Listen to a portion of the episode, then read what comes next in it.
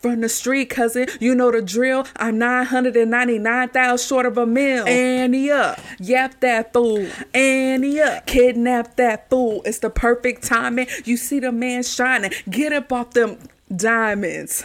Annie up, yap that fool. Annie up, kidnap that fool. Get him, get him, get him, hit him, hit him, hit him, yap him, zap him, yap him, zap him.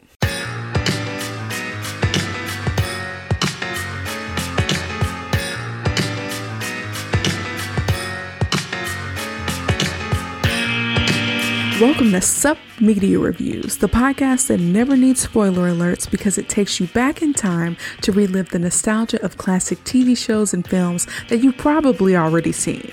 I'm your host, Kiara, and each week I'll dive into the archives to bring you my take on movies and TV shows from at least 20 years ago. From cult classics to forgotten gems, I'll review them all and give my honest opinion on their impact and whether or not they still hold up today. Join me as we revisit the iconic characters, memorable moments, and timeless themes that made these shows and films so special. So take a break from adulting and get ready for a trip down memory lane with Sup Media Reviews. What's up, home slices? Thanks so much for tuning into Sup Media Reviews. I'm your host, Kiara, and if you're listening to this episode on its release date, January 30th, 2024. It is the 20th anniversary of the film I'm reviewing today. Today we're celebrating 20 years since You Got Served was released into this world. I'm excited to review a movie that my 13 year old self was so eager to watch. This movie primarily features group members from the hit R&B group B2K. Omarion, aka Omari Grandberry, J Boog, aka Jarell Houston, Raz B, aka Demario Thornton, and Lil Fizz, aka Dreux Frederic. Additionally, the movie features Marques Houston as Elgin, Jennifer Freeman as Leah, and Steve Harvey as Mr. Rad. I literally cannot wait to review this movie today. Now, before we jump into the fun facts for You Got Served, I have to plug some of the upcoming reviews that I'm really excited about. February is Black History Month, and here at Sup Media Reviews, each week of that month, we're going to be focusing on Black classics from four different genres historical drama, romance, romance, horror, and comedy. Next week, we're going to be discussing The Color Purple, which is definitely a black classic and has had a major resurgence due to the remake or reimagining that was just released. In March, Women's Histories Month, we are going to focus on women led media. I don't want to spoil the surprise for March just yet, but make sure you subscribe, follow, and hit the notification bell so you know when these episodes are released. Now, back to You Got Served. Here are some fun facts about the movie. All of the film's battles were very competitive in real life. The fight that broke out during the first battle with Wade's crew was not in the script, but everyone was so mad at each other that they just started fighting. Now, while filming the opening battle, the director would yell cut, but Omarion kept battling with Columbus Short. Omarion's character David does a backflip while at the same time Columbus's character does a move that looks like he's pulling David up. Now, this was not in the original choreography, it was actually a true battle. And interestingly enough, this particular scene that I'm talking about is one of the ones that I remember the most, probably because it was featured in like the promotional materials for the movies. And we'll talk more about that scene later on. Now, the second fun fact is that You Got Served hit the number one slot at the US box office during the Super Bowl weekend of 2004 and grossed $48 million from a budget of $8 million.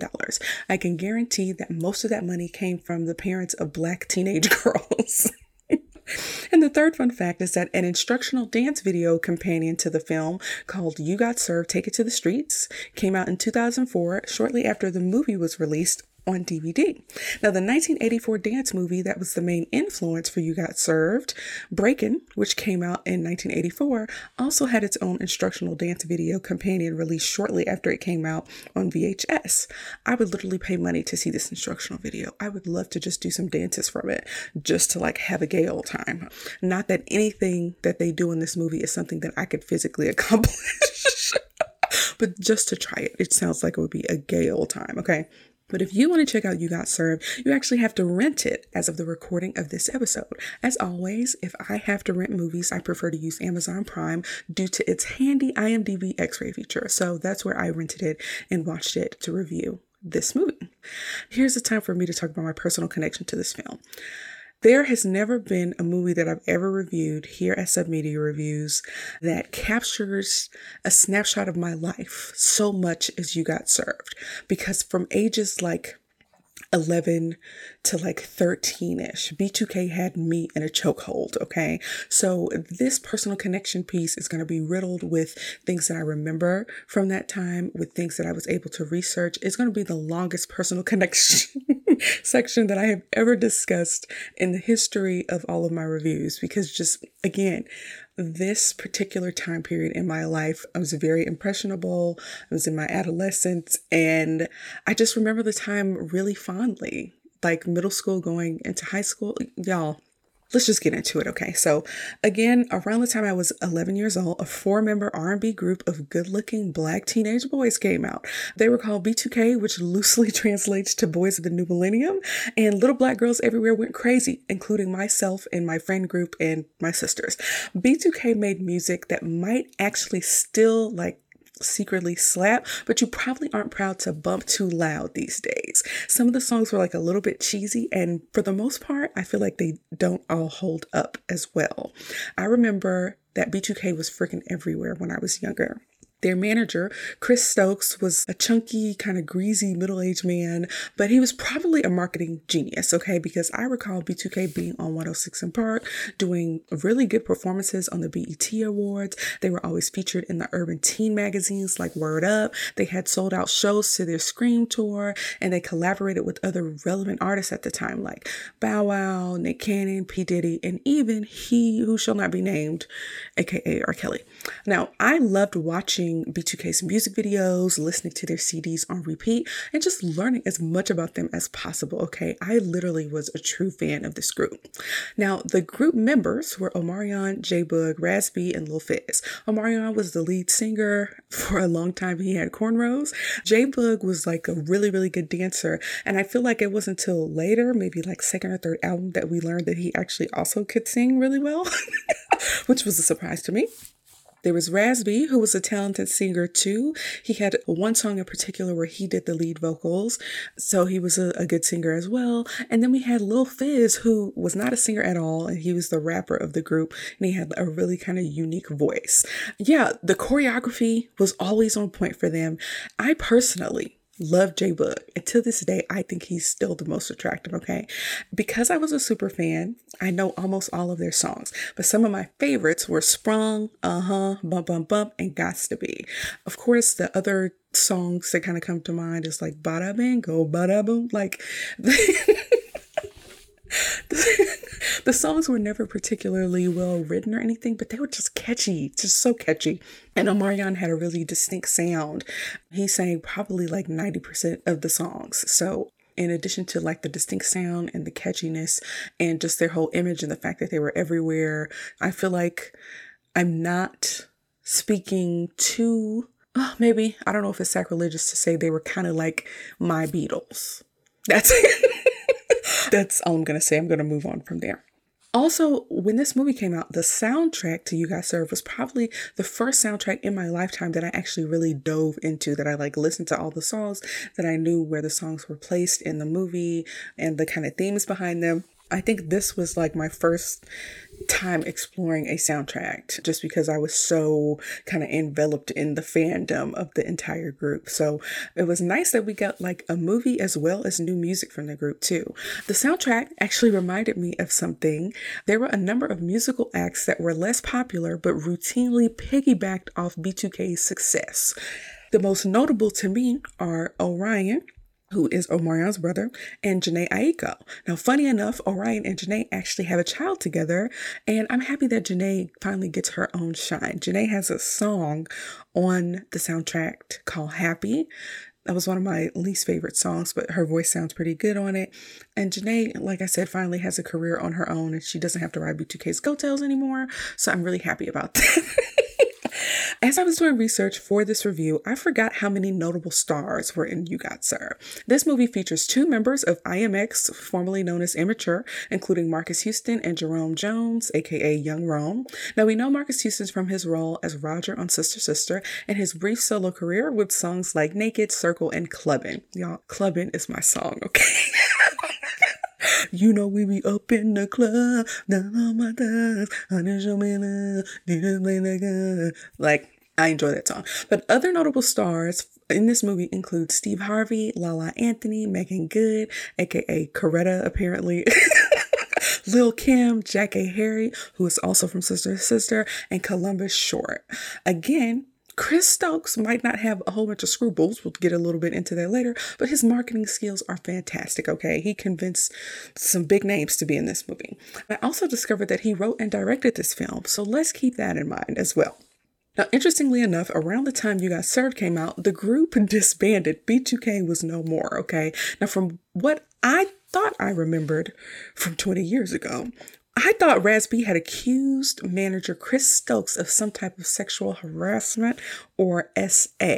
Now, I don't know if any of the accusations were investigated or substantiated at all. So, all of that is alleged don't sue, okay? But after doing a little research, I found a couple of articles that offer different perspectives on the breakup. Now, one article mentioned that Raz J Boog, and Fizz were dissatisfied with their management, Chris Stokes, due to not being financially compensated appropriately, and they wanted to leave their label.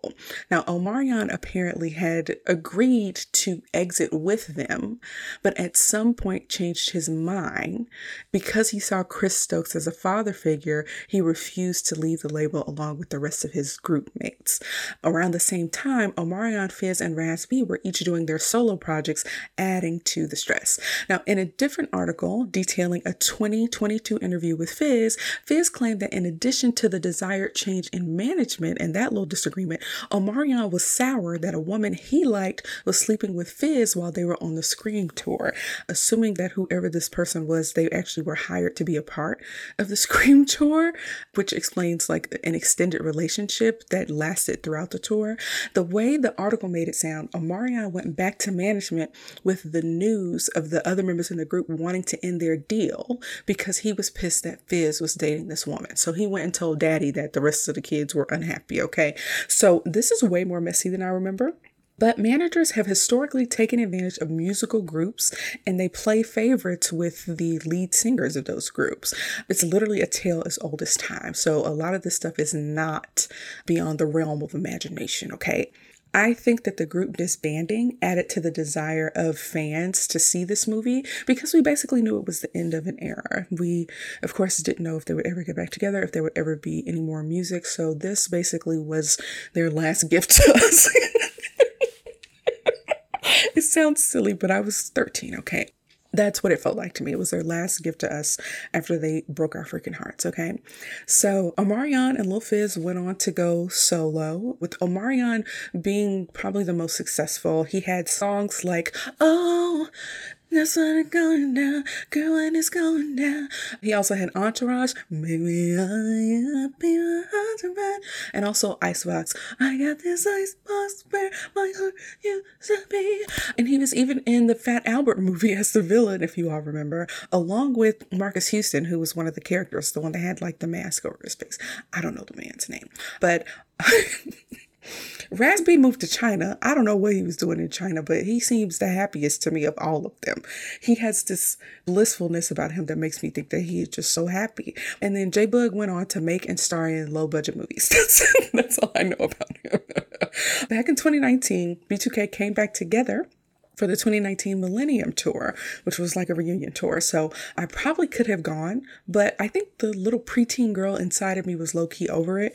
And again, because I don't feel like all of their songs hold up, I don't know what it would be like to be in a room with people who were like in their 30s dancing to bump, bump, bump. I don't know. I also want to note that You Got Served was referenced in shows like South Park, Meet the Spartans, and Dance Flick. I would personally also credit it with inspiring like a short wave of similar films, most notably Stomp the Yard, which came out in 2007 and also featured Columbus Short. Now, in my research, I found that there is actually a loose Canadian sequel called You Got Served Beat the World that came out in 2011. WTF. Like, I low key want to watch it. A sequel? Who knew? Okay. Now, I remember this group fondly, and while I don't play their music much anymore, I spent my formative years being a super fan of B2K. So we are really about to take a ride down memory lane. Again, I don't know that I've ever reviewed a movie here at Sup Media Reviews that has literally captured a moment in time for me, like this particular movie. So I'm really excited for us to do it for Lil Saint today. So, so let's get into it.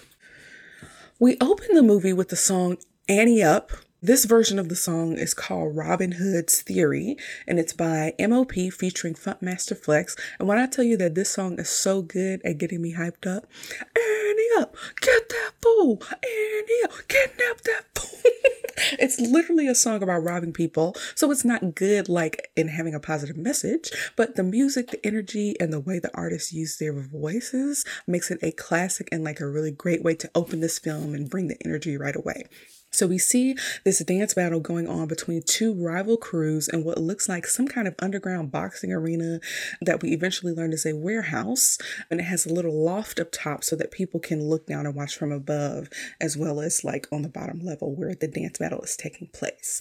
Now, everyone in this film is basically wearing baggy clothing.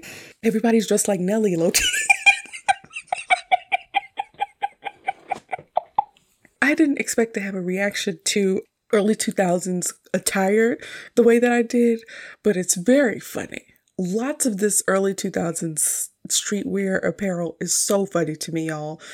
Oh, Jesus. But, anyways, everyone who is dance battling right now is really feeling the music. They're all dancing their butts off, and the crews take turns throughout the song, often like dividing their crew into smaller groups to do like separate little routines.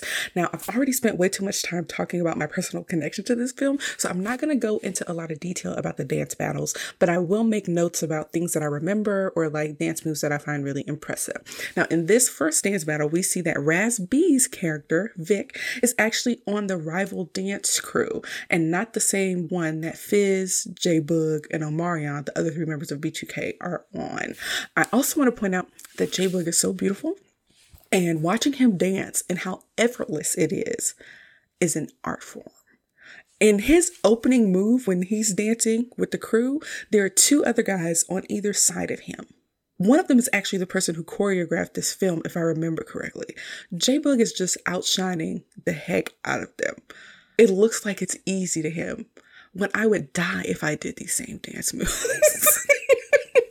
just look, he did like a lot of hip thrusts and hip movements in his sweatpants. It was crazy, okay? But a few other things that stand out to me during this battle is that the crews often do like these little bits while dancing that are meant to either really impress the crowd or embarrass the other crew. For instance, Raz B did this thing where he was acting like a dog and treating the other team like a fire hydrant and like lifting his leg, things like that that will kind of wow the crowd. And so, also at the end of every turn, the crews usually have some type of kind of finishing move to kind of round out their turn. Now, I'm low key shocked at how much I enjoyed this opening scene. Okay. Like, I just really enjoyed, I just really enjoyed it. There were moments where I had to pause and like rewind because I was taking notes and I was just like, look at the energy. I could just feel the energy. And I think part of me went back to being young and watching this and like with all the people that I really admired and enjoyed their work. It's just great, y'all. Whatever. I really like the opening scene. But, anyways, I also want to note that some crews in this movie are co ed. There were a number of women on Raz B's crew, but it looked like the other crew that featured the other members of B2K actually were all men. Now, in this movie, Omarion's character's name is David. Marques Houston's character's name is Elgin. I'm going to try to stick to character names just for the sake of consistency, but we'll see how it goes. Now, some of these dancers are doing really impressive break dancing and balancing acts, and one guy slides across the floor on his head like look, this room is full of energy. And I can believe that fun fact that I talked about earlier, where this is actually becoming a competition that was like people are actually competing and the director yelling cut and they're like, nah, nah, he not gonna disrespect me. I'm gonna do a dance move right right now. We finna battle for real, for real. And I can see it actually getting really intense. And so now comes the part that I also talked about in the fun fact about where Omarion does that backflip in Columbus Short's face in this one on one battle. And it was this moment where Columbus Short is on the left and Omarion is on the right and they are dance battling it out is so funny to me. I don't know why. I don't know why this is so funny to me, but it is freaking hilarious. It's so funny. So, do any of you all remember that Columbus Short was one third of the fictional boy band Boys in Motion from the Disney Channel show That's So Raven? Seeing him dance against Omarion is a mixture of hilarious and ridiculous, but it's also a reminder of how multi talented Columbus Short is. And I'm like low key sad that he ruined his career. Like, that's actually pretty sad to me because I was very hopeful for him. I never watched Scandal, but I know that he was on the first few seasons and ended up having to leave due to some other issues and stuff. One of the other things that I noticed, I don't want to get us off track, y'all, but one of the other things that I found out is that Columbus Short was married to a woman whose first name I cannot pronounce from 2005 to 2013, and she is also in this movie. She's also in You Got Served. We meet her later, but I'm curious if they were already dating and they booked this movie together or if they met on You Got Served. How crazy would that be? That's crazy. But, anyways, while I was going down that rabbit hole, I also found out that Columbus Short was married previously, and his relationship with that person ended because he had an affair with Britney friggin' Spears.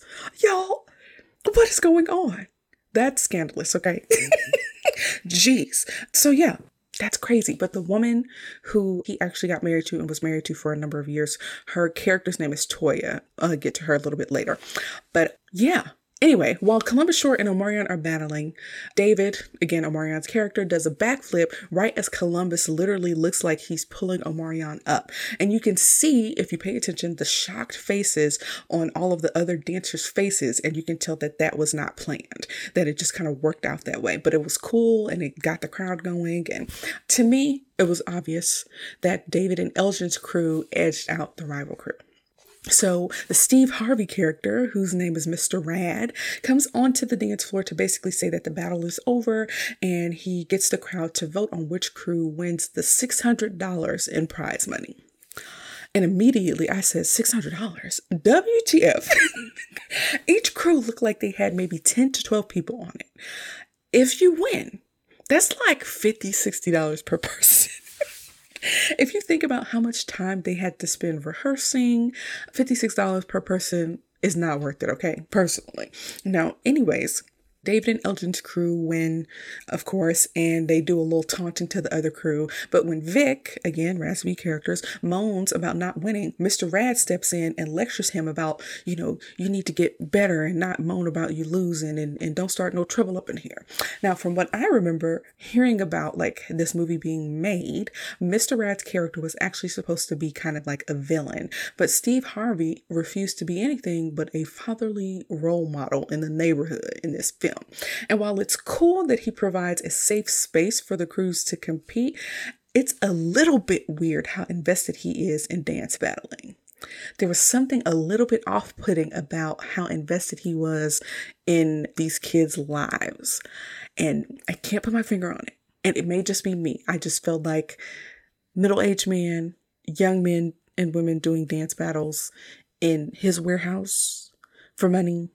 Am I tripping? I'm Anyways, immediately after they win or whatever, two young ladies approach the crew, praising their performance and telling them that the only thing that the crew is missing is the two of them. Their names are Toya and Kiki. And again, Toya is the one that ended up marrying Columbus Short. Now, this is when I realized that the dialogue in the movie is awful. Mind you, They've only said a few sentences so far. The movie just opened up, but the dialogue in the movie is so bad. And I can't tell if it's me being critical as like a 30 plus year old woman now who has made it her business to do unsolicited reviews of movies and TV shows, or if the way they're talking is just so outdated that like the jargon doesn't fit anymore. Of them being like, we want to be done with your crew. And Omarion being like, yeah, I've seen you guys. You're tight. oh, Jesus. And again, the early 2000 clothing is awful. And Lil Fizz's hair is a mess. Nobody slicked back his hair. What is going on? More like Lil Frizz. His hair was so frizzy. What was wrong with him? Now, in the next scene, Elgin and David are on a basketball court playing one on one and talking about life. Omarion's acting is actually pretty bad, but we will give him a pass because I believe this is his first kind of feature film situation. Marques Houston, of course, is a better actor. He was acting since he was a child. I remember seeing Immature slash IMX in a number of house party movies. Marques Houston also played Roger and Sister Sister. So his acting was better, but there really is only so much you can do with like a script written by Chris Stokes. Had he ever even written a script before? Who knows? Anyways, long story short, David is a little bit younger and is kind of on cloud nine, thinking about how they're going to make it rich doing this dancing stuff and how happy he is with them winning last night's battle. And on the other hand, Elgin is facing a lot of pressure from his mom to do something with his life that doesn't involve dedicating hours of practice just to get $60 out of a hat. His mom is overworked. His sister can't afford to go to Princeton, so she is working and going to community college until she can save up enough monies. So, you know, his family's struggling inner city stuff. And suddenly, David brings up the name Emerald just out of freaking nowhere. Later on, we find out that Emerald is a local crime person I feel like the assumption is supposed to be that he is a drug dealer, so we're going to go with that. But after I really thought about it, I was like, they could be doing any number of illegal activities, but we'll just say drugs, okay? But apparently, Emerald's a local drug dealer that David and Elgin do runs for in order to get fast cash because getting real jobs with their dancing schedules is unreasonable, maybe?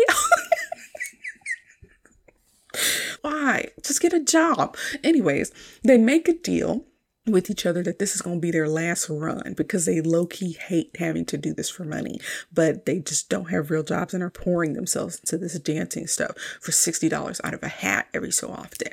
But Emerald, who is played by Michael Taliferro, is a bald, dark skinned, chunky man who wears suits and smokes cigars and low key reminds me of the boss villain in Space Jam, Mr. Swackhammer. He's supposed to be menacing, but something about his affect comes across a little cartoonish, which is why he reminds me of Mr. Swackhammer. You may remember him as one of the prisoners from the movie Life. I believe he, no, is he the one that asked about the cornbread? Or was that Bernie Mac? Who asked about the cornbread? Jesus. I think it was him. Let me check. Yeah, that was him. Yeah, okay. so he was the man who was it Eddie Murphy he asked, or I can't remember who he asked. It was Eddie Murphy or Martin.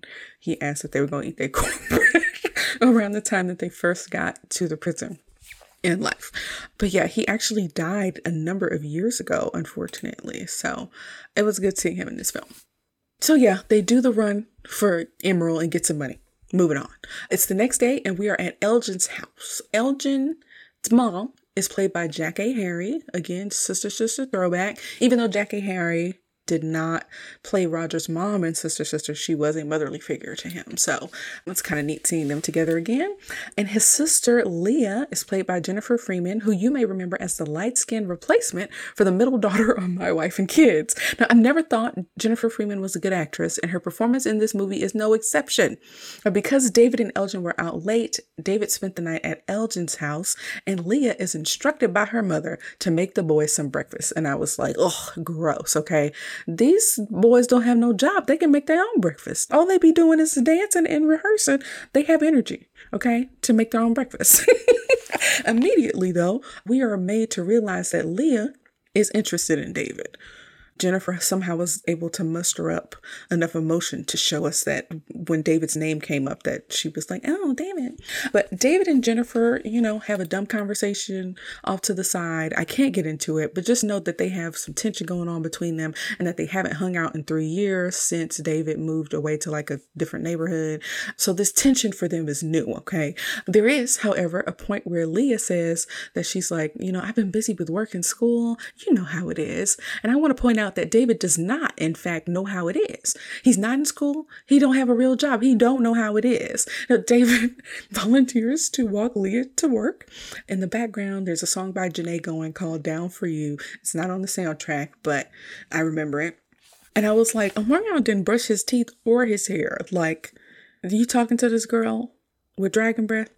Now, I will say, I do not like Omarion's or Lil Fizz's hair in this movie. Omarion literally has pigtails what's going on? I understand that he had kind of phased out of the cornrows, but the whole movie pigtails. And little Frizz, having that frizzy ponytail because he used to wear twists like early on in his career, or his hair was shorter, and then sometimes he would wear his hair in twists, but then he switched to a ponytail.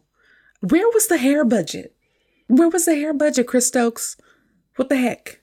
Now, when when David and Leah are walking Leah to work, she gets a call from her brother Elgin, and Elgin is low key suspicious of David but he asked to speak to David because after the battle the previous night, some rich white kid named Wade gave him a tape that he wants to watch with David. So David hurries back to Elgin's house where the tape reveals that Wade and Max's crew wants to challenge David and Elgin's crew to a battle where each crew puts up $5,000. Now, Wade and Max come across as uh, very believable douchebags.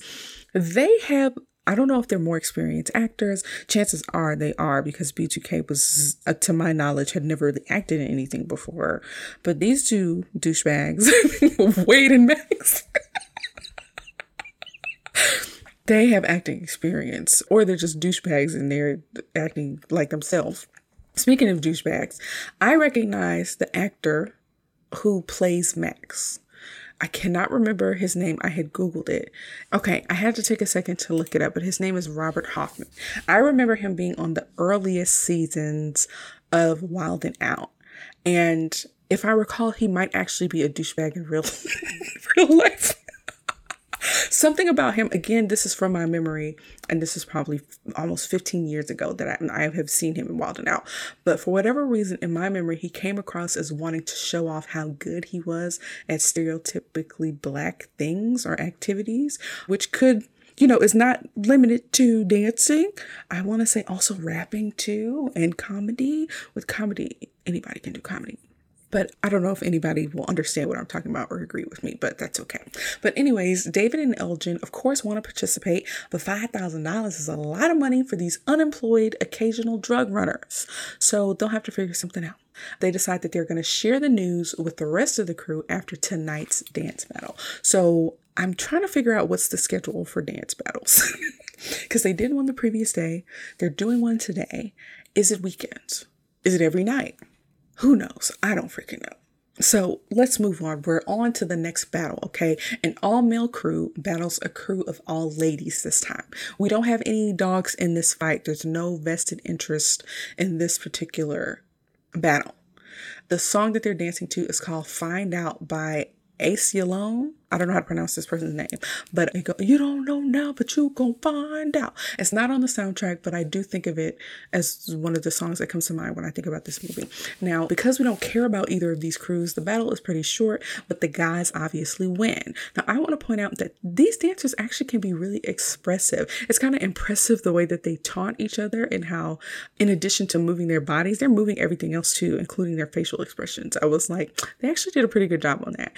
The dancing is still impressive to me. Now, when the all male crew wins the money in the hat, Mr. Rad reveals that David and Elgin's crew wants to challenge them for double or nothing.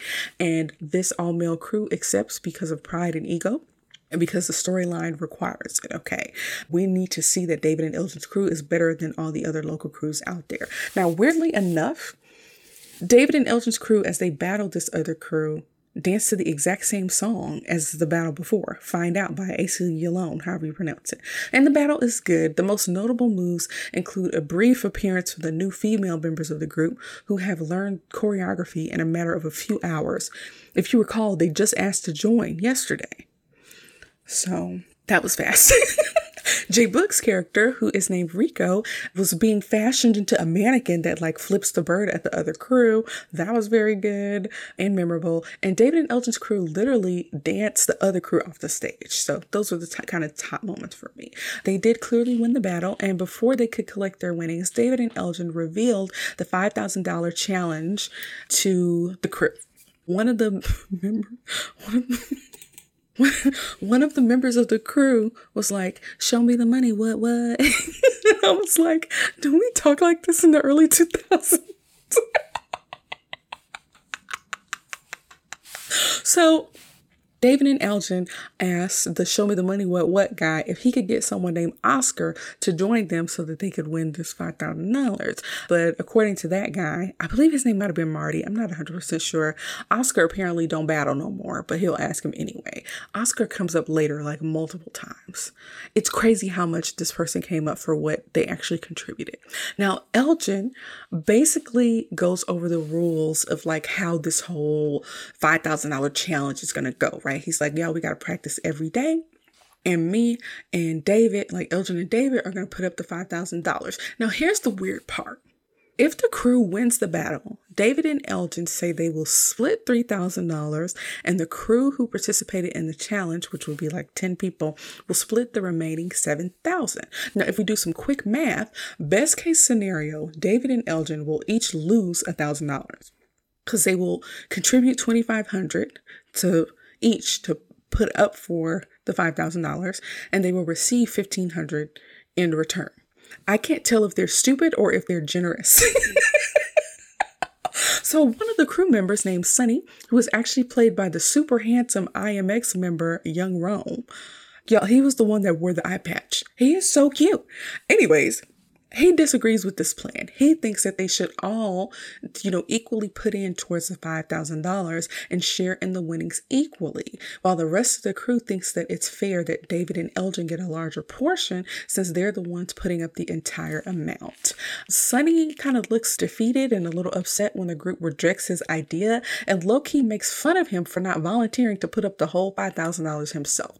Now, I, for one, think that Sonny made a whole lot of sense. It makes sense to me that y'all all put in equally. I don't know, but they somehow had to make it look like Sonny was being unreasonable and they will regret it. Okay. But then right after this, a young kid named Lil Saint, who's probably about eight years old, comes in asking about joining the crew. And Sonny immediately shuts this kid down, saying that he can't dance.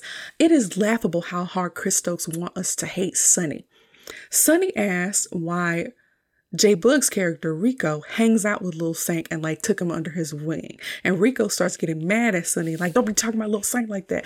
And we learned that, you know, Rico has this special big brother type of relationship with Lil Saint. Weirdly enough, though, other members of the crew confirm that Lil Saint is bad and he can't dance. Or in their words, he dances like a white boy. Ugh don't like that terminology. And I'm like, oh, so y'all actually agree with Sonny. Sonny didn't say it in like a nice way, but he's like, you can't even dance. Why are you here? and they scold him about it. But then they say the same thing. And it's okay. And it's like, what is with this crew and their hatred for Sonny? I feel like it's low key unwarranted. What's going on? Who knows? Like I said, they'll regret it. Now, later on, oh, I forgot to mention that at this particular battle, Leah is there watching along with a friend of hers. So after that, some of the crew go out and have dinner at this diner that shows up a lot in the movie. And so quickly, Leah admits to David that she likes him at this diner, and we get introduced to Leah's friend, Beautiful, with two L's, played by Meagan Good.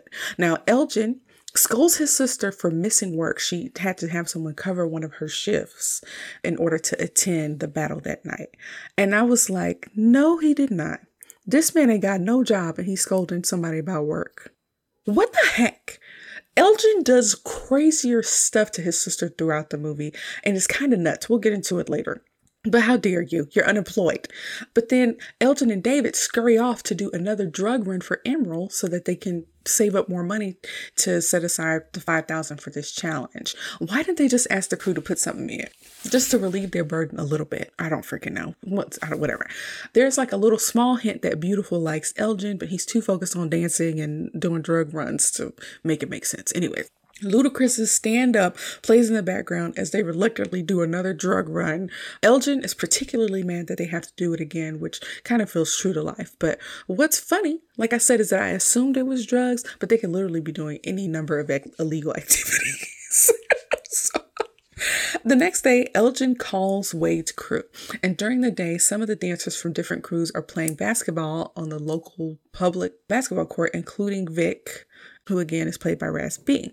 In the background, Nouveau 3 Ali, I don't know how to, or Nouveau Bali, I don't know how to pronounce the name of the song, by Moby Dick featuring Medi K Libre is in the background. That song comes to mind a lot when I think about this movie too. But the guys are on the basketball court talking trash during the game. And Vic's facial expressions and Raz-B's delivery of Vic's lines were actually pretty convincing in this moment. I was low key impressed. But Wade and Max show up to the basketball court, and Elgin tells them, Y'all, we finna battle y'all in a week. And Wade is like, Oh, y'all practice? My crew doesn't practice. We just do it. And I was like, Excuse me? What dance crew just does it? What does that even mean? No, we just do it. what are you talking about? There's no way that you all could be that syncopated and together and synchronized. I don't know, syncopated is probably the wrong word. But that rehearsing, what are y'all talking? I don't know nothing about dance crews, but if y'all don't rehearse, how? How do you dance together? Does this makes sense. Jesus, we don't rehearse.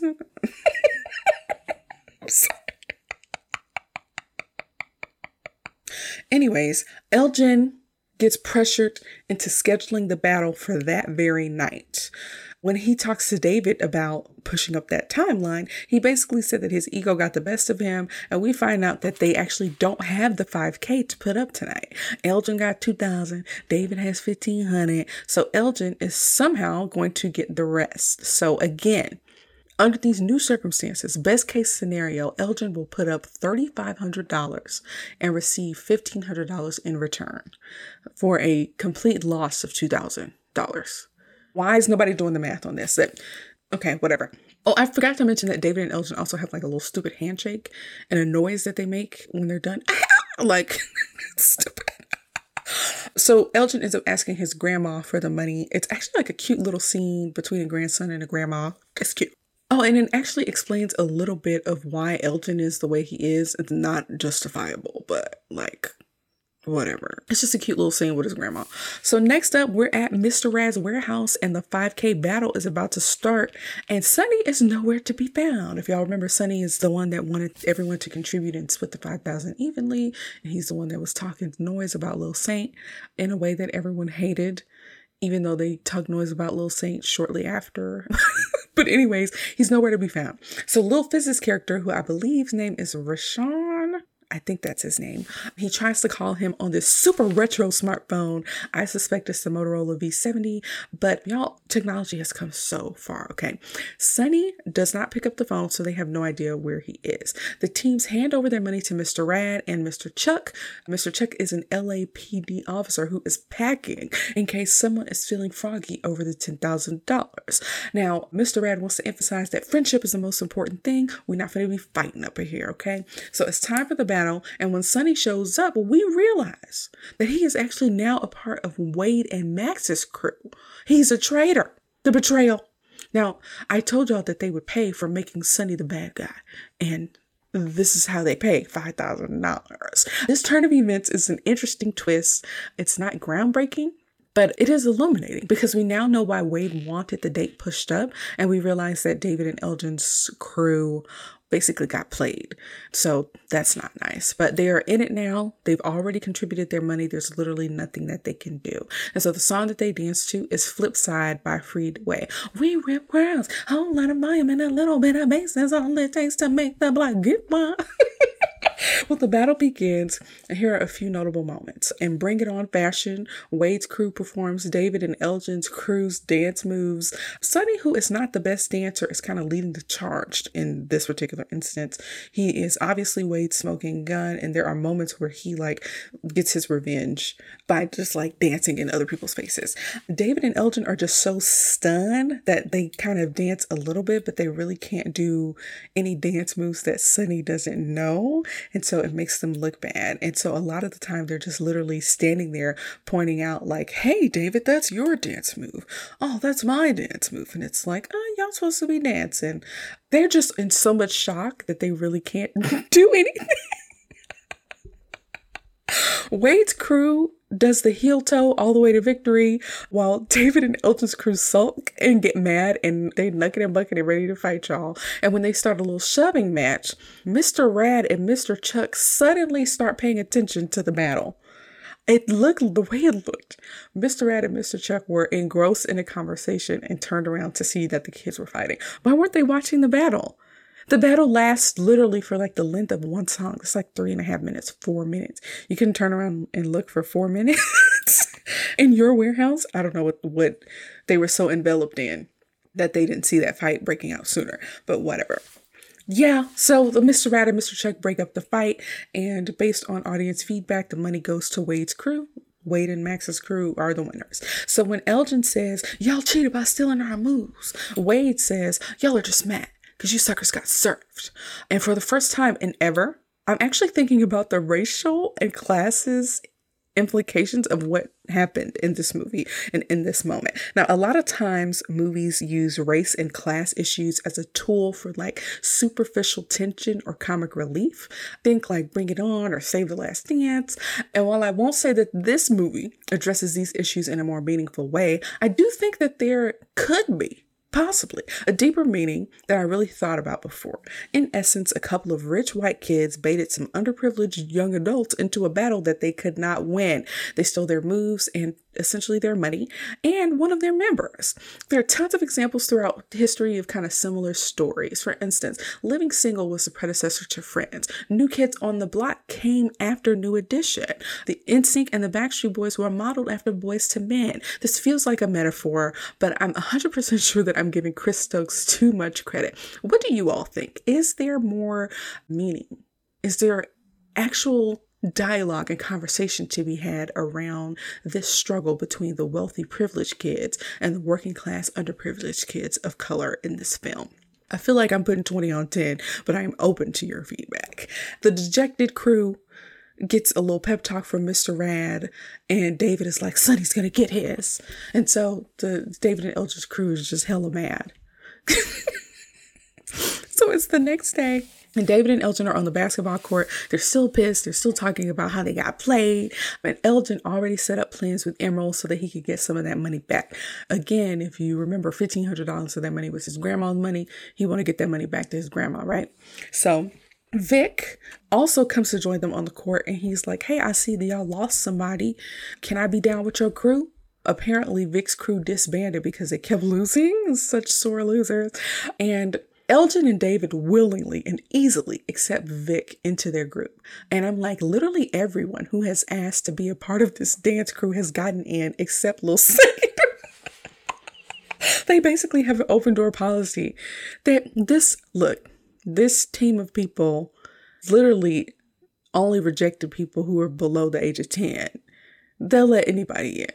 But, anyways, David borrows $10 from Vic and he leaves the basketball court promising to meet up with Elgin at 10 p.m. to do those illegal activities for Emerald. Now, David picks up Leah from work and they hang out and foo la la at the diner. Now, when I say foo la la, it basically means the same as like lollygagging or like hanging about with no particular purpose, I guess, or reason. But yeah, I just want to clarify that. So they fool la la at the diner and David's phone keeps blowing up because his crew wants to talk about how crappy their experience was at the $5,000 dance battle. But Leah is getting tired of the phone ringing. So at some point, Emerald calls Elgin and says, Hey, I need you all to come sooner. I need you all to make the drop now and not at 10 p.m. as was originally planned. And so I said it in a way less menacing way. so Elgin tries to call David to say, like, hey, we need to go out here and get active. When he calls, Leah decides to turn off his phone because she's like, look, you've been answering phone calls at this diner the whole time. You need to be focusing on me. And he's like, mm, okay. He's like, oh, I know you didn't just turn off my phone. Hmm, sure, let's hang out uninterrupted. So, yeah, now Elgin is unable to get in touch with David and is doing something very dangerous on his own. So, yeah, that's how it goes. Also, this date probably only cost $10 because that's all he borrowed. What the heck? Anyways, so Elgin basically has to do double up on the drug run. And when he makes his way to whatever location he's dropping off these materials to, he ends up getting his ass whooped in a dark hallway to the song Heaven by Nas, also not on the soundtrack. Now, every few years, someone on social media brings up this scene, and it's one of the more memorable scenes of the movie for me of him getting his behind whooped in this hallway to this song. But after rewinding it a few times, I was like, this maybe wasn't as well choreographed as I remembered. Take another look at this scene if you can. It's low key a little bit funny. You can tell that a number of the punches don't connect. But Elgin does this thing where, like, he throws the bag and maybe he throws the first punch. It looks weird. But the next thing we know, Elgin is on the ground bloody, okay? So at some point, David stops staring into Leah's eyes long enough to realize that he lost track of time and he is late connecting with Elgin. So when he turns on his phone, he gets a call about Elgin and Leah and David head to the hospital together. When David was on the phone talking to whoever it was, probably a mutual friend of theirs, he was like, Oh, tell him to sit tight. And I was like, Are you telling him to tell Elgin, who's in the hospital, to sit tight? That's a crazy thing to say to somebody in the hospital. but Leah and David go to the hospital together where Rashawn, Rico, and I believe his name is Marty. He's another member of the dance crew are already there, right? And so Elgin lays into David and Leah for their date being more important than his safety. We see Elgin has a number of bruises and what looks like a pretty severe leg injury. It doesn't appear to be broken. I don't know what type of injury he would have that would require him to have that type of brace or support braces or whatever on his leg but it looks pretty bad and he has to be on crutches. Elgin tells David that we not friends no more and that he basically forbids him from seeing his sister Leah. And when Leah tries to explain that she was the one who turned his phone off and this is her fault, Elgin yells at her and demands that she stop acting like a little hoe. And then when the guys almost get into a fight in the hospital, they basically get kicked out of there. And so Elgin leaves. Leah had already stormed off after being called a little hoe. The other guys, Rashawn Rico and Marty, tell David that, like, mm, this is really your MO. You routinely let us down, you know, because of some girl. And David is like, no, she's not just some girl. And I don't do that. That's not what I do. But I feel like this sounds true. If your friend group is saying that you're abandoning them to be with ladies, like, Sounds pretty true to me. But what do you all think about this situation? Who is the most at fault for Elgin's injuries? I feel like if you're doing criminal activity, you should take quite a bit of personal responsibility. However, if someone doesn't follow through on their plans, there is some for them to be had. But when you do illegal activities, you assume some risk. I don't know. It's probably a little bit of both, a little 50 50. Let me know what you think. Now, later on, we see that it's three days later, and Elgin and Leah are having a conversation at home. Elgin is upset because he can't do any of the things that bring him joy, like basketball or dancing. We also see a decent performance from him as he shows some desperation over his dilemma with how he's going to repay Emerald. Now, this is the first time we hear Elgin speak about Emerald to someone other than David. Elgin is still pissed at David and blames him for his condition. Elgin refuses to get help regarding the situation with Emerald, and we can see that Elgin's pride is his biggest flaw. His second biggest flaw is thinking that he can dictate to his adult sister who she can date. So, this is a deeply flawed man. Now, back at the dance studio where the crew, you know, rehearses, the crew, minus Elgin, of course, is practicing to a song called Fizzle Got Flow by Lil Fizz. it's an awful song on the soundtrack. I hate it. But they decide to make Lil Saint their mascot since he can't dance. We also find out that Lil Saint hangs with a bad crowd. Why isn't he in school? Maybe it's summer, whatever. Now, we also hear in this rehearsal that no one has heard from Elgin and that Oscar still refuses to come back and battle with them because he does it for the art and not battling anymore. Crazy, right? Next up, we go back to the diner where Streets is Calling by B2K is playing in the background. Now, this song is on the soundtrack, but it is hilarious to me because Omarion is literally singing about like hustling and struggling in the streets and like his friends dying in like the most R&B way possible. it's really funny because the style of the song does not match the subject matter. If you listen to the lyrics and hear the song, you'll think that it's not even related. But Anyways, Leah and David meet up and they are distressed and acting poorly. They are doing a bad job of acting right here, in my opinion. But Leah reveals that Emerald is actually hounding Elgin for the value of these unknown goods that were stolen from him. And David did not know this detail. Now, suddenly, Elgin comes into the diner on crutches with Vic and Rashawn, and he is pissed. Elgin snatches Leah up twice. When I tell you that this was violent, I flinched. I was like, oh my gosh. That shocked me. I feel like he kind of like grabbed her by the back of the neck, maybe, or kind of yanked her up or something. Whatever it was, I was like, I don't remember this being so violent, but I was astonished. Okay. And so when he does that to her twice, things, of course, get, things, of course, get out of hand. Okay.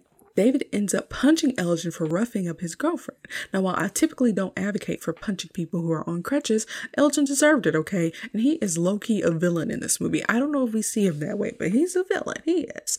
Or anti hero? I don't know. I don't know the difference between a villain and anti hero. But later on, Beautiful and Leah have a chat. The big idea is that Leah is in love with David, or that's at least what Beautiful thinks. Leah is going to be staying with Beautiful for a little bit so she don't have to deal with her abusive brother. Now, next up, we see Elgin doing exercises and some rehab to, you know, repair his leg and get back on his feet. And his grandma is at the house trying to resolve the rift between Elgin and Leah. It's very grandma-ish to kind of ask siblings to kiss and make up without caring too much about the details of the disagreement. But long story short, Leah reluctantly agrees to not see David, and she says that she hates Elgin for basically forcing her hand. Her grandma tells Elgin off for putting his hands on Leah and for trying to rule over her and saying that if she is making a mistake, you got to let her make it so she can learn.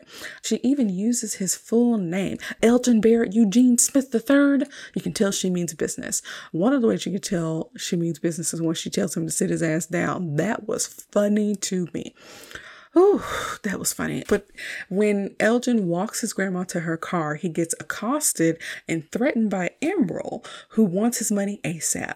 Now, Elgin won't be able to work it off for Emerald since paranoid Emerald thinks that Elgin could have possibly staged the robbery to get Emerald's money.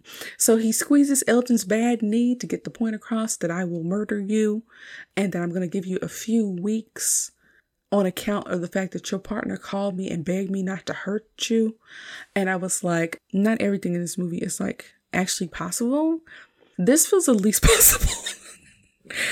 if I called a drug dealer and said, yo, please, please give my friend more time to give you that money that they owe you, do you think that that person would listen to me? That's a question for you. It's not rhetorical. let me know that to me that'll make no sense okay? If that's the case people need to phone a friend when they're in trouble with the drug dealers. But anyways back at the dance studio we find out that David has a new crew.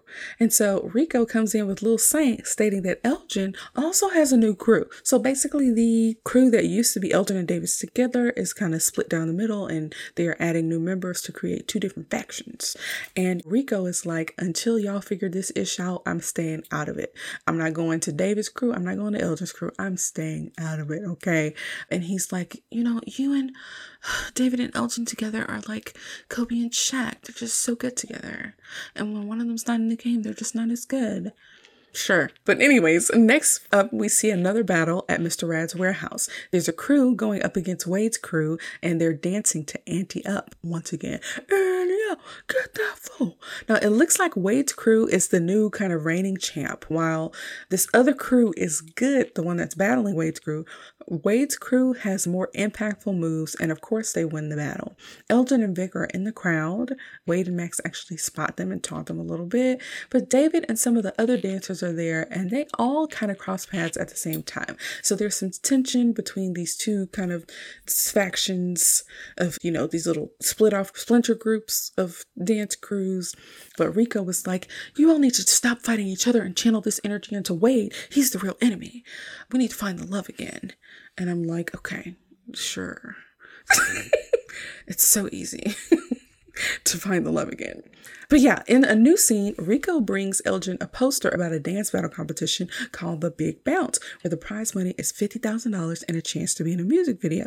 Now, Elgin is salivating at the opportunity to pay Emerald back with this money, but he shuts down Rico when he suggests that they get the old crew back together. One of the issues I have is that they do not talk about what makes David and Elgin such a great team. We know they have been friends for a long time, but whenever you have these movies that focus in on like a friendship it's really important for us to know what one person brings to the table that the other person doesn't that actually makes them complementary to each other. And that piece of character development really is not here in my opinion. But yeah we don't know why they work so well together. They're friends. Like what does one of them dance with the other one coordinate? One like who freaking knows? Like we don't know. Anyways elgin's not down with reuniting the old crew. And when rico does the same exact script going over the big bounce with david he's like nah we're not bringing the old crew back, but I'm gonna win this 50,000 and I'm gonna give Elgin some, so I owe him nothing. So while Elgin is coming across as very mean and unreasonable, David is coming across as very amenable and kind. Not necessarily personality traits, are they? I don't know but it doesn't explain their roles within the dance team or the dance crew. Now, then we get another little weird montage of David and Elgin practicing alone and with their crews for this big bounce competition. Now, what's weird about it is the song choice. The song is called Anxiety by the Black Eyed Peas. It's not on the soundtrack, but it has a heavy guitar element that is really odd for this type of scene. My favorite part of this montage, though, is Marques Houston and Omarion dancing alone in the rain. Love it. Okay, it's so dramatic and hilarious. It's corny, it is low key impressive because I am a clumsy person. And if everywhere is surrounded in rain, I am going to bust my behind at some point. So, yeah. Also, Elgin appears to be fully healed. He's dancing and dropping it, and he no more pain, I guess. So, he good. So next up, we're at the semifinals at the Big Bounce competition. Lala Anthony is like the TV host, and we see a few crews perform. Um, apparently, the semifinals is like 10 crews, and they're to narrow it down to five. So, if you look closely and pay attention, you will see that a few dancers appear in more than one crew throughout the movie. Now, the one person that is most notable and recognizable to me is B2K's choreographer, Dave Scott. He's super easy to spot because he's 6'4, while the tallest member of B2K is 5'7, and Marques Houston is 5'10. So, these crews dance to Do That Thing by B2K featuring Lil Kim, and also a remix of Bada Boom by B2K. You want to see that big bada bing go bada boom. Mr. Rad shows up to the semifinals and he talks to Leah a little bit and he expresses concerns about David and Elgin and, and you know their breakup, I guess, the end of their romance. And so when Leah brings up Emerald, Mr. Rad conveniently says that I know everything that's going on in the neighborhood and my buddy Mr. Chuck is working something out with Emerald and David and Elgin don't ever have to worry about that again. Mr. Rad also suggests that they don't deliver this good news to Elgin and David so that they stayed freaked out hoping that it will get them to get some sense. In what world does that work? In what world does that make any sense at all? I feel like he could have explained it in a better way if he felt like it was a good decision to keep them in the dark, I guess. It's freaking weird. it's so weird, y'all. but, anyways, this is the most nondescript, easy peasy lemon squeezy way to handle one of the main conflicts in this film. To have a man just show up and say, I have a police friend who's going to deal with this drug dealer, and David and Elgin get off scot free, even though they're participating in criminal activity. This is a nice way to wrap it up in a little tiny bow, huh? Huh? Isn't it? This is what I'm talking about. The story's not all the way developed, not all the way thought through. Okay? That doesn't make sense to me. Now, in this moment, I realized that Steve Harvey, Meagan Good, and Lala Anthony are in this movie and also in Think Like a Man. Okay, so that's an interesting connection. Now, Wade and his crew dance to The Choice Is Yours by Black Sheep. My dad's side of the family really loves the song. The song is not one the soundtrack, but you may know it. You could get with this, or you could get with that. You could get with this, because this is where that, that. Love that song. Engine, engine number nine on the New York Transit line. If my train goes off the track, pick it up, pick it up, pick it up. but anyway, Wade's team has like the super flexible wiggly guy that helps them to secure their spot in the top five. We learn from Lala that the winners will also be in a Lil Kim music video. So how nice? How nice is that? Okay, not just $50,000, but a chance to be visible and have other opportunities. We love that, okay? Now, David's crew is up to perform in the semifinals and they dance to a song called Smells Like a Party by B2K. Hate that song. It's on the soundtrack. I hate it. It smells like a party. Rashawn and Rico are in the stands because, again, they are refusing to pick a side. So they're just there observing. And they mentioned that, like, hey, we ain't seen Lil Saint today. That comes back later, clearly. But as David's team is performing, one of the dancers falls and one of their stunts doesn't go over well. So they end up not qualifying for the top five. But next up, Elgin's crew dances to Take It to the Floor by B2K, which is okay. So I don't know, you think you are. we can take it to the floor, we can take it to the, tell me what you want to do me. Jesus, memories. I don't necessarily think that Elgin's crew was like the best, but could they make it to the top five? Sure. I also feel like they really engaged the judges and the crowd, and nobody fell. So I guess it makes sense that someone would qualify. So apparently, this is the same day. We're at a diner. They go back to the diner. Beautiful and Leah pop up on David. And Beautiful kind of berates David while Leah is like, girl, give us some privacy. And Leah is like, you know, I'm just here to comfort you and be here for you. I know we're not seeing each other anymore due to my brother's wishes, but like, I hope you okay. And David was like, you know what? Elgin's crew beat us in the finals. And I was okay with that. And I was like, Omarion's character's only real trait is just kind of being nice or a little naive. I don't know. He's not well rounded, I'll say. But right then, Rashawn runs in saying that Lil Saint got shot in a drive by. And they go to the hospital where Rico was asking about seeing Lil Saint. And the nurse is like, okay, well, you're not family because his family just left an hour ago. And I was like, beep, beep, beep, beep. Hit number one. If a family left an hour ago after a child was shot, I would presume that that child expired personally. But they didn't pick up that hint. So they all sit in a waiting room until Elgin and Leah arrive. Mind you, separately from David, because David was like, You can't show up with me because the last time you showed up to a hospital with me, all hell broke loose. and so Leah and Elgin show up, and a doctor who's played by Dorien Wilson, aka Professor Oglevee, if y'all remember him from the Parkers, lets them know that Lil Saint died. Rico is so overcome with grief that he punches a wall, damaging the drywall. And the punch feels believable, the crying feels believable afterwards, but we quickly cut to a new scene. Something about this scene feels out of place like the part that was recorded with the doctor may have been in a different location to where the wall got punched. Something about that transition was not very smooth. But overall, I think J Boog did a decent job of displaying grief. And I think that this scene and this scene alone is probably what made J Boog think that he was capable of making low budget movies. So yeah. Summer Madness by Kool and the Gang plays in the background, which is again not on the soundtrack. But next up, it's the next day. Rico comes to Elgin's house and he's hella composed compared to how distressed he was the previous day. Okay. He and Leah concocted a scheme to get David and Elgin in the same room to convince them to merge the crews. All of this is fueled by Lil Saint's death and Rico's desire to be the man that Lil Saint thought he was. Now, David and Elgin really are not trying to hear it, but Leah ends up making some good points about how the whole crew deserves a chance to win $50,000 and not just a portion with some new people that Elgin scrapped together.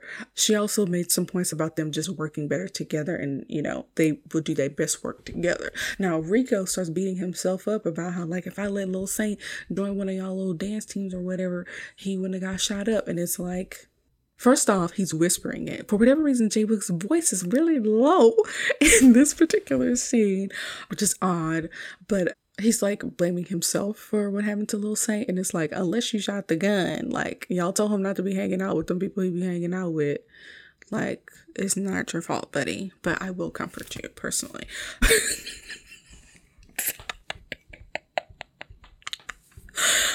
this is the point when David says something that he should have said much earlier. Apparently, the contest rule says that they have to compete with the crew that they started with, and that settles that. And it's like, why didn't y'all say that before? Y'all went back and forth about this disagreement. Just say it's against the rules, baby. We can't do it. A disagreement over with, okay? Elgin was not going to let it happen anyway, even if the rules were okay. Elgin still was not at the point of forgiveness, like not even for Little Saint, cuz. So.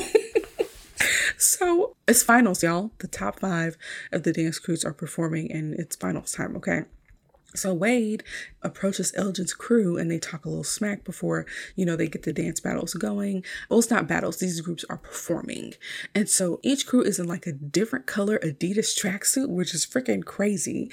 And Lil Kim is present and a judge and is actually interacting with people. And it's not one of those weird things where a celebrity is green screen into anything crazy.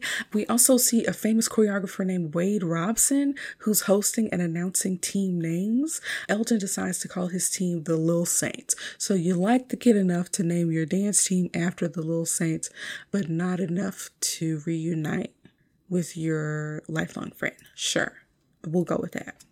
So the competition starts and we see all the crews perform to like a number of songs. One of them is like a remix version of Get It On the Floor by DMX. Get it on the floor, get it, get it on the floor. Wade's crew actually has my favorite choreography of these top five groups personally. But all of the performances are over with. It's time to announce the winners, and the judges actually come to a tie, of course, between Wade's crew and the Little Saints. So Lil Kim says, Y'all, we got a tie, and her makeup is harsh in this movie. It's very garish. I didn't remember that. But yeah, her makeup was harsh in this movie. Where's the budget, Chris Stokes? Where's the makeup budget? Where's the lighting budget? Where's the hair budget for the guys? Two of your guys have long hair. Where's the money? Where's the money going? Who freaking knows? So, so anyways, Mr. Rad, after hearing that there was a tie, easily brushes through Lil Kim's security to tell her that she needs to pick a winner. This is so important to our boys. But then the crews start fighting a little bit. So Mr. Rad breaks it up and he's like, hey, hey, we need to battle this out like on the streets. And it was like Lil Kim was a sleeper agent whose code word was streets. And she immediately became excited and energized and announced that these teams were going to go head to head in a battle. And what I believe is the cringiest part of this movie, Elgin asked, you know, how street you want us to get. and Lil Kim is like, you know how I like it, baby. Straight hood. I don't know why that makes me cringe every time I think about it. also, this movie is 20 years old. The Lil Kim that was captured in this film was 20 years ago. She looks so different than what she looks like right now. So different.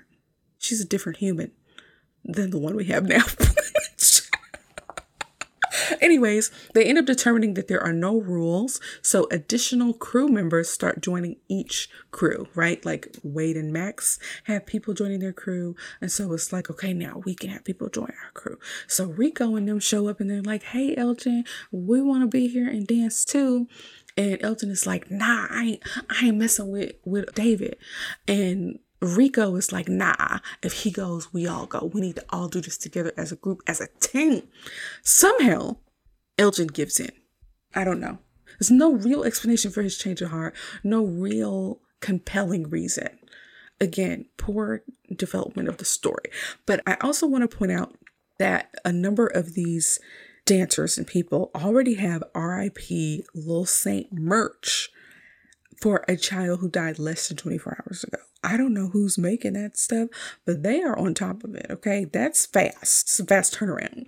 We find out that the teams have five minutes, and then at the end of the five minutes, the crowd will decide. And so the music starts, and it's Joe Budden's Pump It Up. Now, before Joe Budden was like an internet troll slash reality TV star, he was a rapper, guys. Did you all know that? He was featured on Clubbing with Marques. He says, You know, we be up in the club. Like, again, love that song.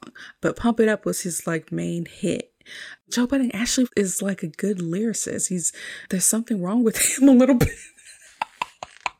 But came to get it on, came to get it on, going to get it on. Ah, it hurts my heart that he is not focusing more on his music. But anyways, Elgin and David's crew say a prayer before they start and they dedicate their performance to Lil Saint, which is cool. Now, some of the more notable dance moves in this final battle are like a knee spinny dance on the floor, which is cute. This Wade's team does. They got like this hip hop pelvic pop thing that Marques Houston and one other person does where they're pointing to their nether regions. And then there was this point where like David was thrown into Wade's crew and got them to flinch, which was cute. There was a point where Oscar showed up. I forgot to tell y'all that Oscar finally showed up, y'all. Even though he doesn't do battles anymore and he only dances for the love of the art, he decided to do it for Little Saint. So he does some breakdancing that's inconceivable, but it's literally lasts maybe five to 10 seconds. And it's like, y'all brought up Oscar multiple times, and this is what he's doing. He was great. Did he put y'all over the edge? Was he better than the other breakdancers? I don't know. Was he better than the wiggly, bendy guy that was on Wade's team? Don't know. Personally, don't know. So, yeah, I think. Why did they talk so much about Oscar? Anyways, moving on. Max did this weird kind of levitating thingy that happened and I was like, whoa, magic trick. Like that was really cool. There was also this like slow-mo move that Elgin's and David's team did together, which was really cute. So yeah, they had these slow moments or whatever. It's very cute. I would agree that David and Elgin's crew were better and the crowd does too. And so Little Saints win and they get a big old check for $50,000 and they will be featured in a Lil' Kim video. Yay. And so Elgin and David are friends again. They obviously think their money troubles are over. Y'all, how many people were on that crew? I would say somewhere between 15 and 18 people. What is $50,000 divided by 18 people? Hold on, let me look it up. Oh, that's still good. Hold on. Even if the crew was 18 people, they would each get $2,777.78. That's actually really good. I'll be one of 18. That I ain't mad. I am not mad at that, y'all. But let me be quiet. Y'all gonna get your 50,000, okay? But like I said, Elgin and David are friends again now. But then when Leah comes over to congratulate them, she kind of like shakes David's hand. And Elgin does the weirdest. this part's actually pretty cringy too. Elgin does the weirdest thing. He encourages his sister to kiss his best friend to show his approval for their relationship. And they do a slow motion tongue kiss in front of Elgin. Why? I would never do that in front of my sibling. That was so funny. And then Elgin smiled with approval. You're watching your sister kiss your best friend. It's weird. It was almost voyeuristic. That was crazy. That was weird. Anybody else think that's weird? Look, basically, their crew won or whatever. So Wade and Max come over and they're pissed off. And so they approach Dave and Elgin and they're like, oh, that decision was BS. We should have won. But then David and Elgin, of course, use Wade and Max's words against each other. They're like, you all are just mad because you suckers just got served. And then they get the whole crowd to start yelling served. If I heard people yelling served, there are a million other words that I would think they were saying besides served, personally. So I think it's crazy that the whole crowd knew to use the word served. But the movie ends with David and Elgin being lifted in the crowd with their mega check in hand. So that's the end of the movie, y'all. As always, at the end of a review, we ask if the movie or show is worth a rewatch and if it holds up today. Now, I really had to think about this for you guys served. My answers are probably and mostly. I think that this movie is probably worth a rewatch if it was a big part of your adolescence and you haven't seen it in a minute. It was actually pretty cool to see the old clothes and cell phones and dance culture and the boy band that I grew up loving. But if you don't like B2K or you have no interest in dance or dance battles, this movie probably is not for you. Now, when it comes to if this movie holds up today, I would say mostly for a couple of reasons. The first is that this movie came out when I was 13 and my standards for what a good movie was super low back then. And as an adult, the storyline is followable, but it's not really strong or developed. And in fact, most of the storyline is pretty cliche. We got cultural appropriation, best friends dating my sister, character gets injured or betrayed, a friendship gets over, a beloved community member dies, the community does something in memoriam which inspires the friendship to mend. It's a tale as old as time, okay? The acting is pretty mediocre. There are some really cringy moments. The characters are mostly one dimensional. And the other reason that this movie doesn't 100% hold up for me is because of Elgin's toxic behavior towards his sister. He comes across as slut shaming, controlling, overprotective, and misogynistic. Like I said, it's just toxic, and we don't need that, okay? but other than those couple things, while the style of dancing has changed in the past 20 years, the dancing in this movie was and probably will always be super impressive to me and well choreographed. I enjoyed rewatching this movie and like laughing at it and kind of reminiscing on, like, yeah, I remember that. I still know the lyrics to that song. I just got reminded of so many things. And the way that you can tell that I got reminded of so many things is by how long my personal connection portion of the show was today. So overall, I like I said, enjoyed rewatching it, but it's a special case for me because this movie is like near and dear to my heart and kind of encapsulates a number of years in my formative years. So, if you loved B2K and you want to blast from the past, I would recommend you rewatch it. Now, over at Rotten Tomatoes, You Got Served received a critic score of 14% and an audience score of 69%. I feel like the critics are tripping and the audience is more in line with my own opinion, but that's only because of how near and dear B2K was and I guess is to my heart. So let me know what you think. Thanks so much for tuning into Sup Media Reviews, where I reviewed You Got Served on its 20th anniversary. Did you rewatch this movie recently? Does it hold up for you? Please share your thoughts with us on our social media pages Facebook, Instagram, and YouTube. We want to hear from you. Join us in February for our Black History Month movie review series. Tune in next time when I review the 1985 film The Color Purple. You don't want to miss it. Peace out. Thanks for listening to Sup Media Reviews. I hope you enjoyed our trip down memory lane just as much as I did. If you have any suggestions for movies or TV shows you'd like me to review next, or if you just want to share your thoughts on today's episode, you can find us on Instagram, Facebook, YouTube, and Pinterest at Sup Media Reviews and on supmediareviews.com. Don't forget to subscribe to the podcast so you never miss an episode. And if you have a moment, please leave a review on your favorite podcast platform. Your feedback helps me improve the show and spread the word to new listeners. So until next time, peace out, home slices.